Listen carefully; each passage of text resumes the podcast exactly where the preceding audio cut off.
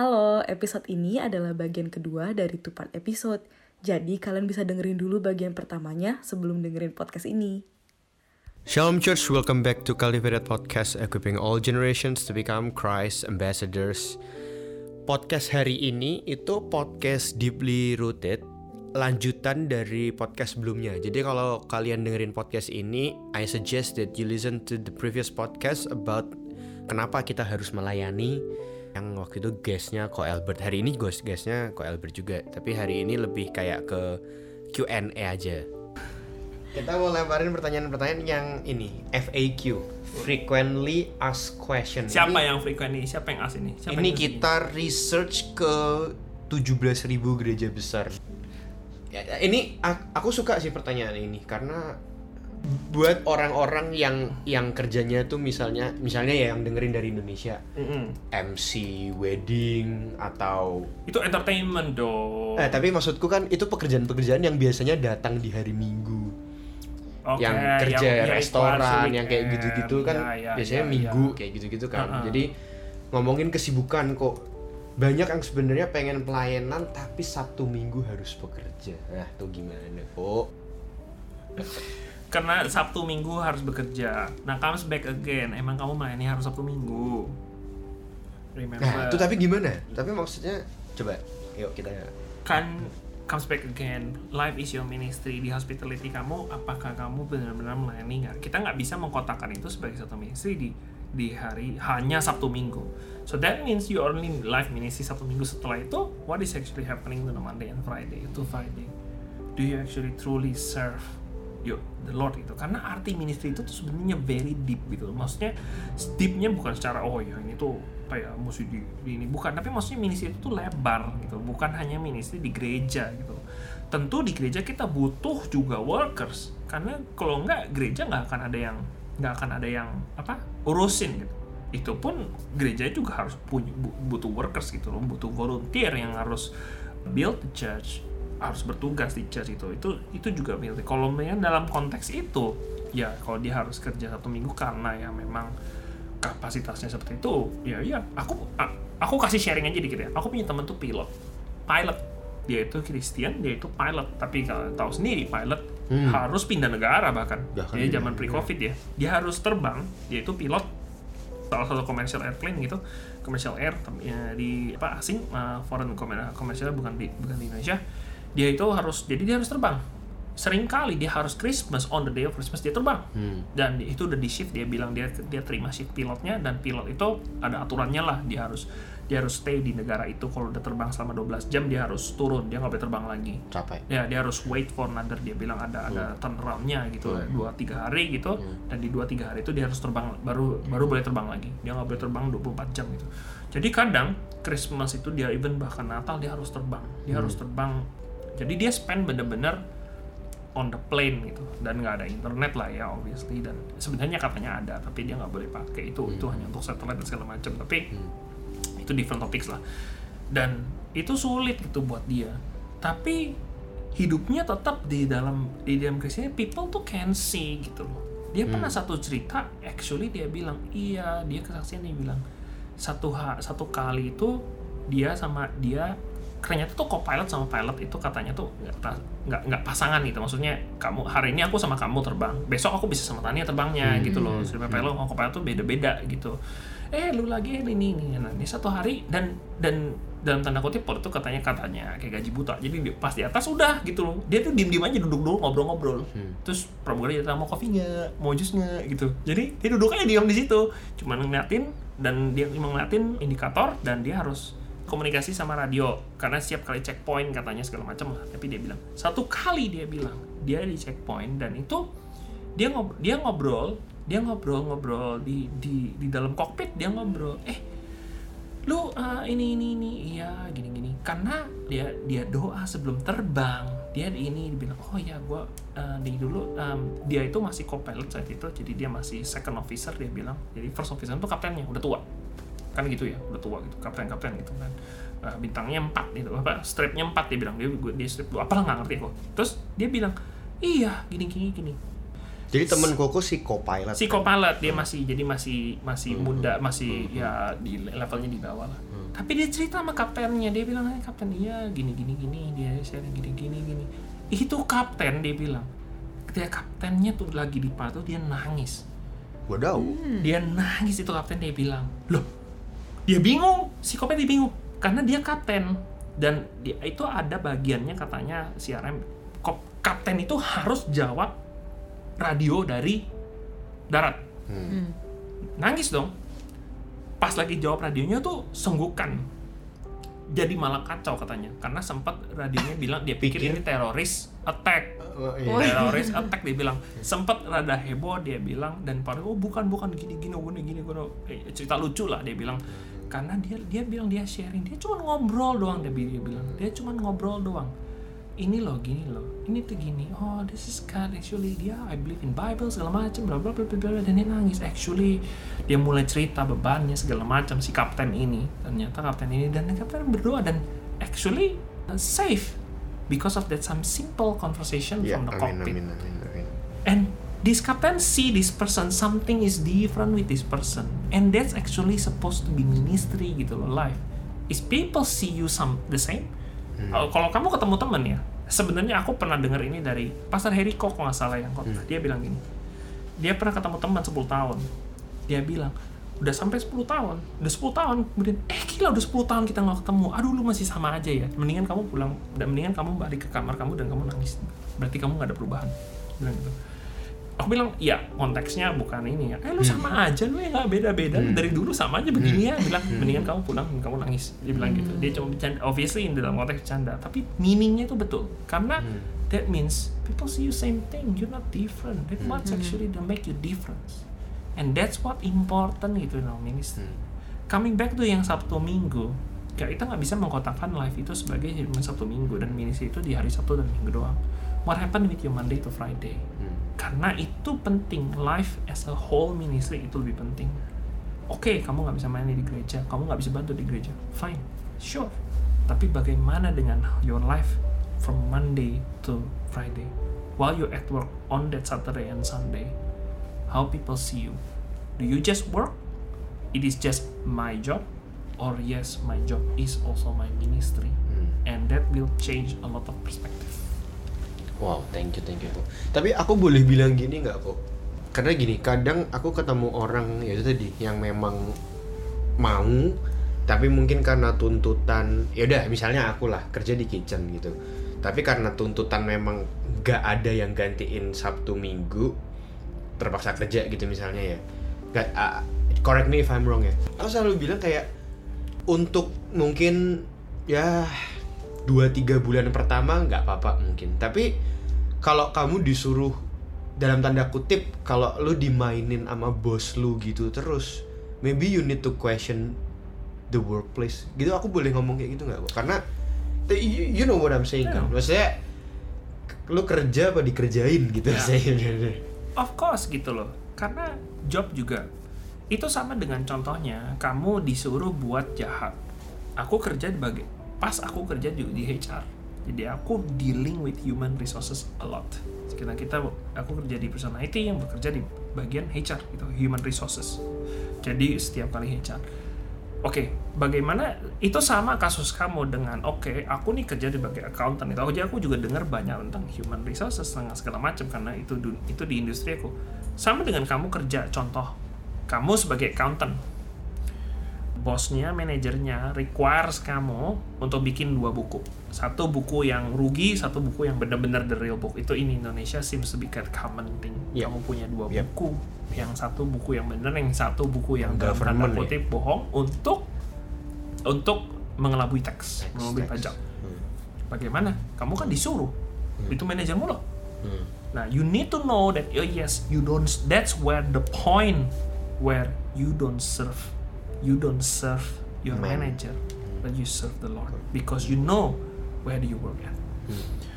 Aku sebagai IT, aku banyak, aku pernah juga ditawarin di job da- dari perusahaan-perusahaan uh, betting, judi. Di sini kan banyak, kita tahu lah, Bet365 segala macam gitu. Itu perusahaan-perusahaan judi yang besar-besar itu betting dan dia main bisnisnya ya bikin online system untuk judi untuk betting gitu loh. Dan aku bilang wah kalau dilihat gajinya wah cukup menggiurkan. Aku harus jujur itu wih aku bilang wih lumayan ya ini ya gitu loh.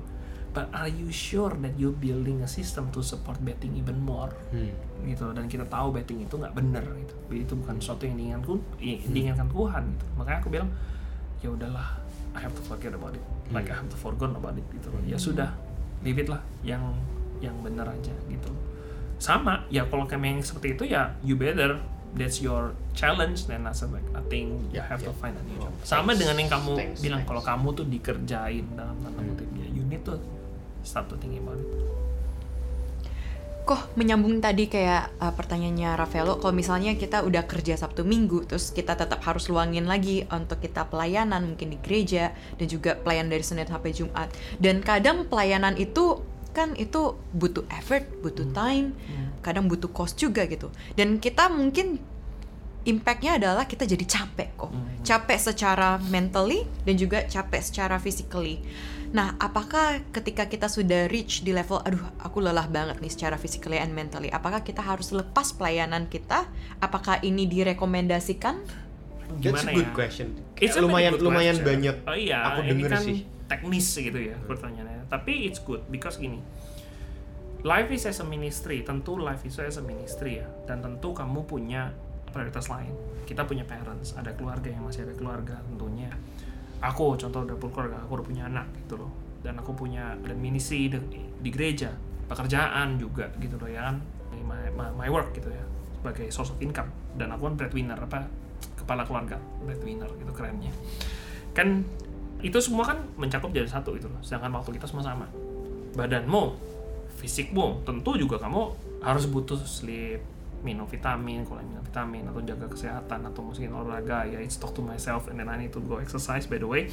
Cuman kan itu kan semua kan wrapped up in in our life makanya kalau lihat li, makanya kalau di God jangan dipotong-potong gitu loh. Kita mesti lihat secara holistik. Di satu sisi oh iya kamu ministry segala macam ya kamu misi ministry segala tapi Tuhan juga bilang your body is a temple of eh, temple of God.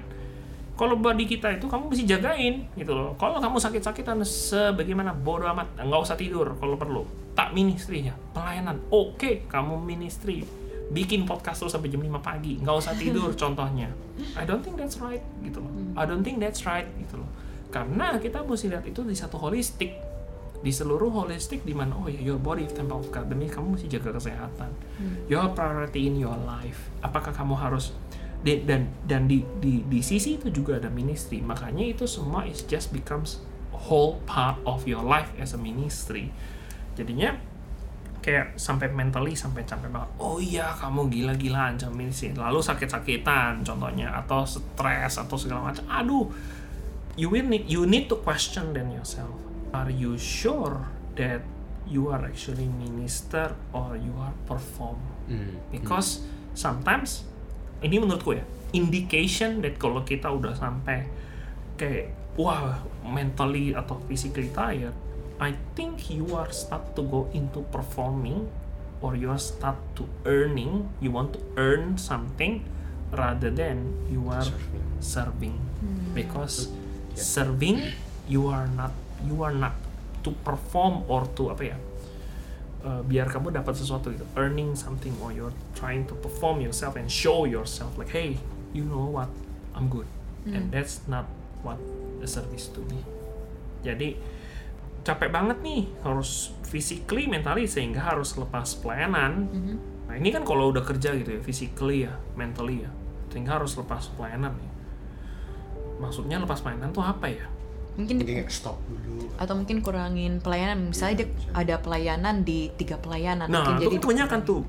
Oh, jadi kayak bisa dikurangin dulu gitu. Itu apakah Jadi maksudnya oke pada mungkin pada konteks-konteks tertentu dan pada case-case tertentu berarti nggak apa-apa ya untuk kita memang mungkin pause ibaratnya pause. Gitu. of course but jangan jadikan itu sebagai alasan. Bener bener bener. it's again to check your heart. Semuanya ini kita bisa oh iya nggak pelayanan tapi nggak usah sabtu minggu. Aku kan harus kerja aku nggak bisa melayani segala macam. And then that being used as an excuse. If it's truly happen sure. Aku juga pernah ada sharing bener-bener. Dia itu uh, istrinya itu jatuh sakit. Dia udah cukup tua satu om gitu di Jakarta. Istrinya itu jatuh sakit parah sakitnya. Jadi aku nggak tahu lah udah stadium berapa atau apa kanker atau leukemia something like that. Eh, leukemia itu kanker juga ya pokoknya kanker. Dan itunya harus bedridden gitu dia harus selalu di bed. Dan dia harus lepas semuanya karena dia harus bener-bener taking care 24 hours a day. Jadi istrinya itu harus bener-bener dia harus terus apa oh i- ya ya udah sus- susah gitu istrinya nggak bisa ditinggal gitu. Benar-benar harus di bed gitu loh nah itu udah different story dong. Maksudnya kalau dia suruh main lagi ya sudah istrimu tinggal aja. Kamu kan masih bisa main di dalam tanda kutip. Ya I don't think it's right. At the end of the day kita mesti tahu gitu keluarga kita mesti take care of our family your work ministry dan uh, baru yang lain-lain gitu di bawah. Thank you, thank you. Oke kok, kita masuk ke pertanyaan yang terakhir nih kok. Banyak yang pengen mulai pelayanan kok, tapi mereka kadang melihat mer- diri mereka tuh berasa nggak layak. Karena, aduh gue kayaknya sangat berdosa sekali deh. Kayak gue buat melayani, terutama untuk di gereja, kayak gue kurang rohani deh kok. Aduh kok, ada advice gak kok untuk orang-orang yang punya pemikiran seperti ini? gampang dong karena kita udah jelasin apa sih kita udah discuss tadi pelayanan tuh apa gitu loh justru seharusnya karena kita udah tahu ih gila dosa gue udah kebanyakan I'm wrecked gitu loh. I'm wrecked. Now being saved our feeling of thanksgiving should be more. Bener gak coba kamu nih diselamatin orang. Kamu nih orang orang udah kamu tidur di ambang bener-bener at the end of the edge gitu loh. atau gampang lah mungkin kamu udah udah almost kamu misalkan sakit gitu loh. Contohnya ada orang itu sakit gitu ya. Ini parah nih. Nah, Terus ada yang ngegratisin rumah sakit. Nah, dan dokternya itu safe gitu loh. Ini cerita ini cerita beneran ya. Ini cerita ini aku sharing dari keluargaku ya. Ini sharing. Ini cukup variatif. Dia itu hidup di Perth dan salah satu orang yang cukup kaya di Perth. Jadi berkati duitnya lumayan. Jadi aku nggak bisa sebut karena real, dia real estate-nya itu kalau orang ngomong itu di Perth everyone knows it gitu loh. Dan itu tuh relatif dari aku. Jadi in-law punya cousin punya cousin gitu jauh lah. Dia itu punya kelainan jantung dari kecil jantung ah paru-paru ya kalau nggak salah paru-parunya itu kelainan didetek dari lahir. Dia punya uang begitu banyak jadi dia saat itu real estate booming di Perth, Perth. Dia itu pernah diundang makan sama Julia Gillard saat itu Julia Gillard dan semua. Julia Gillard itu Ju- Sydney. eh, mantan prime minister eh, Australia. Jadi dia di situ dia itu punya kelainan jantung dari kecil. Dia begitu kaya dia punya uang begitu banyak dan dia itu di satu tapi dia paru-parunya tuh kelainan satu kali itu dokter vonis dia ini nggak akan bisa survive lagi paru-parunya. Jadi dia itu kalau sekolah dia sekolah di private school di Perth kalau setiap kali physical education ya PE atau apa pelajaran exercise yang sekolah eh, apa yang harus lari yang apa em, olahraga kalau di Jakarta itu kalau di Indonesia itu pelajaran olahraga gitu dia nggak boleh ikut. Karena dokter bilang ini nggak boleh di pump ini. Karena dia kalau dia ini bisa tiba-tiba napas paru-parunya kolaps gitu. Jadi udah dia bisa kolaps udah karena kelainan. Saat itu terus dia bilang satu-satunya cara itu cuman bisa kalau dia dicangkok. Jadi dia harus cari donatur yang mau donate paru-parunya. Dia harus ganti nggak bisa lagi. Waduh ya. dan satu kali bener-bener dia harus masuk rumah sakit. Karena dia udah paru-parunya itu udah udah nggak bisa. Dia, dia dia harus dibantu sama ventilator segala macam dia mulai dari situ dia harus sekolah dari situ segala macam hidupnya mulai langsung terbalik. Dua uang begitu banyak tapi nggak bisa diapa-apain. Dia hanya bisa hidup dari ventilator. Dan dia daftar ke satu itu loh eh, yang organ donor ya. Organ donor dia Yang daftar masuk organ donor. Dia, dia harus waitlist ya dia bilang. Karena dokter bilang kita nggak bisa dan nggak bisa semua yang langsung tiba-tiba. Itu kan nggak kayak Lego gitu loh. Oh ya nih ya ini bricknya dapat nih. Apa? colok. Nggak bisa. Golongan darah segala macam. Nah, harus dilihat matching atau segala macam. Dari dia nggak nggak aku nggak ngerti lah secara medis sama. Nggak kayak beli Lego, aduh ini kurang beli aja dibanding Legonya. Pasangin jebret. Kayak screw and drive tinggal kencengin mur murnya. Problem selesai. Kan enggak.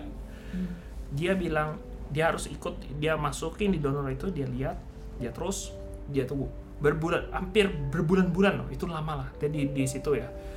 Mamanya cuma berharap terus tiap hari bilang aduh ini gimana gitu loh. Ini nggak ada donatur ya udah lama-lama udah nggak ada harapan dia bilang. Karena juga ada waktunya it's like a time bombing time bomb ticking. Jadi dan mamanya itu sampai dia bilang sampai kita tuh jadi jahat dia bilang hatinya jadi jahat kenapa setiap kali ada tabrakan di di hospital gitu ya Hmm. ada yang tabrakan jebret gitu ya accident kan datang wah bat eh, ambulan Hmm. yung yung yung yung emergency gitu ya dia berharap itu orang mungkin akan meninggal Hmm. dan kasih paru-parunya ke anaknya dan cocok Hmm. setiap kali dia doain dalam tanda kutip ada korban yang datang ke rumah sakit dan meninggal dalam tanda kutip dia jadi jahat gitu loh dia bilang sorry kok tak potong Ah. dan dalam tanda kutip tadi kan koko bilang dia kaya ini Hmm. tuh bukan tentang uang ya nah dia ada nah tapi enggak Nah, itu dia makanya di saat itu no one can save you. Even your money not gonna do anything. Dia punya uang dia bilang dia bisa bayar. Dia udah berbulan-bulan di rumah sakit, the private rumah sakit segala macam dia punya itu. Dia nggak dia nggak apa-apa tapi dia nggak bisa selamatin anaknya. Dan anaknya itu cuma di bedridden, cuma ngap-ngapan pakai ventilator. Satu kali dia terima telepon dan itu pagi-pagi gitu ya, subuh itu udah malam itu jam satuan pagi atau berapa aku nggak lupa nggak ingat. Dia cerita itu dan ironisnya itu dia cerita itu di funeral salah satu relatif kita dan dia juga nangis. Dia juga nangis sambil cerita itu. Em, tapi dia dia bilang dan dia di dia- dan satu kali dia terima telepon dan dokternya bilang we found it. Dia bilang kita ketemu yang cocok dari kita ada need to go to surgery now. Karena ternyata dari organ donor itu setelah organ donor ada waktunya. Bisa ya nggak bisa disimpan lama-lama Iya, itu iya. nggak bisa kayak beli daging nggak taruh freezer nggak bisa. Itu aku pikir tuh begitu ya nggak bisa. Dia bilang jadi dia bilang begitu ini dia dari rumah sakit itu langsung ditransport. Aku nggak tahu di rumah sakitnya beda atau apa nggak tahu. Langsung ditransport dia bilang at this time you need to go to surgery. Jadi langsung harus prepare surgery at that time. Timnya langsung disiapin. Jadi bener-bener langsung pindah langsung harus ada waktunya tuh limit sekali. Dipindahin langsung dia bilang langsung pergi surgery langsung dokternya datang found it dan dia selamat. In short in short paru-parunya itu pindah. Jadi paru-parunya itu dia dia pegang eh, dia apa cocok dan dia actually still okay until today. Dan ternyata aku baru tahu juga dari organ donor actually kita nggak bisa tahu siapa organnya. Donornya itu kita nggak bisa tahu. Itu adalah itu privasi rumah sakit katanya. Jadi kamu nggak akan bisa tahu kamu nggak boleh tahu jadi kamu nggak Oh, tahu ini ini dari siapa. Aku sih taunya gitu ya aku nggak tahu apa is it wrong or not but you not you not gonna know dia bilang unless somehow kamu eh, dia bisa kasih consent kalau actually it's me gitu apa? Dia consent dia punya uang dia cari begitu mati-matian dia cari dia bilang karena Oh, kenapa? iya? dia mau ketemu itu organ donornya. Dia Oh, mau say oh. thank you for the life saving a life. Huh, huh. somehow tuh gimana aku aku lupa dia ketemu dan dia dapat orangnya itu dia dapat Hmm. ternyata parents mama papanya udah cukup tua anaknya itu meninggal karena kecelakaan mobil Hmm. dan buka saat buka pintu dia bilang this is me that I'm holding the the lungs Hmm, hmm, hmm. of your son Hmm, hmm. nangis pelukan dia bilang dan donor orang tua dari donornya itu yang meninggal anaknya dia bilang you are my son because you have my our my son Hmm, lungs hmm, in your in you jadi hubungan baik. Hmm, hmm. but think about it as as in the context of seems Hmm. like ministry. Kalau you have been safe at that point lungs you will fight hard to find and try to give thanks. Money doesn't doesn't do anything. Until now dia build relationship sama orang tua donornya dan sampai sekarang mereka hubungan baik. Aku nggak tahu sampai apakah apa gimana ya. Itu ini udah couple years ago dan dia bener-bener dia masih ada di part sampai sekarang. Dan sekarang dia nanganin perusahaan mamanya perusahaan orang tuanya. Dan dia itu lungsnya itu donor by someone. Dan dia bilang if not because of this I'm dead. Hmm. like gone. Ya. but it saved the lives.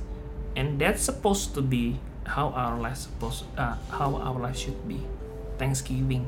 Jadi kita udah banyak dosa segala macam. Do we understand that or not? Karena kalau kita understand actually we supposed to have our Thanksgiving more. Kita nih udah kalau nggak nih nggak selamat. Hmm. now what can I do to serve you? Ya. we should say that. Dan aku sih cuman percaya omongan kayak dosa gue udah kebanyakan itu omongan iblis lah ya. Maksudnya gimana? Aku That- maksudnya itu that's lie gak sih? Maksudnya in a way in a way yes.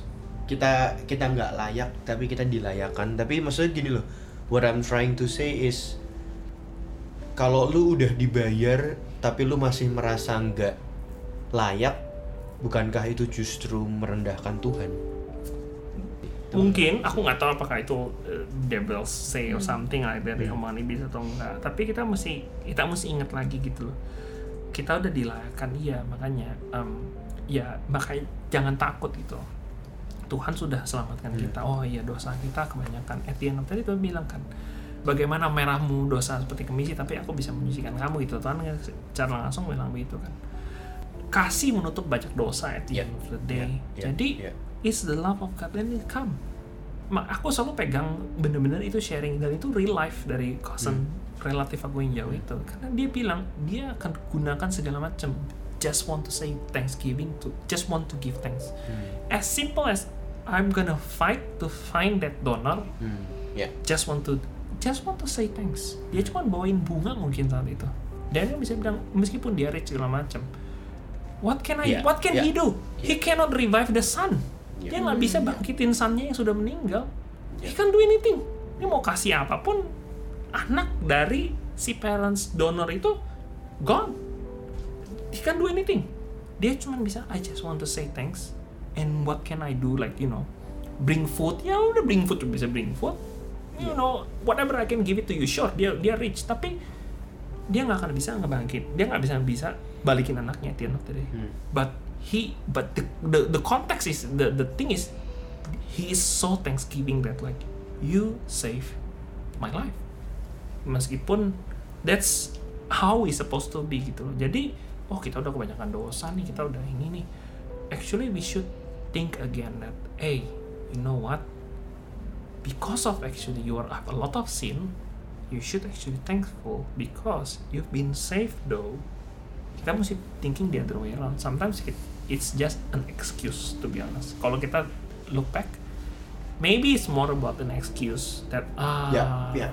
We are actually Yeah, this yeah, and yeah. we That's use that one. as an excuse rather than supposed to be this is my ministry Ko Albert itu tadi sangat menjawab dan membantu pertanyaan-pertanyaan yang mungkin sering ditanyain sama orang-orang terkait pelayanan. Sekali lagi thank you ya buat Ko Albert udah mau bantu ngisi di podcast hari ini.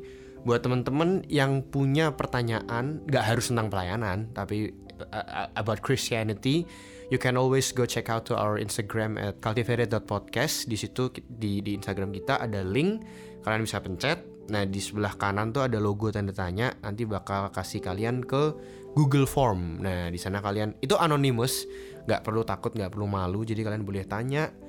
Mungkin if you guys have prayer request juga boleh atau anything lah tentang Bible. Mungkin mau request Bible study ini atau itu juga boleh. Anyway, thank you for listening to this podcast. Share podcast ini kalau kalian pikir podcast ini memberkati. Kita tersedia di YouTube dan Spotify. God bless you. I'll see you in the next episode.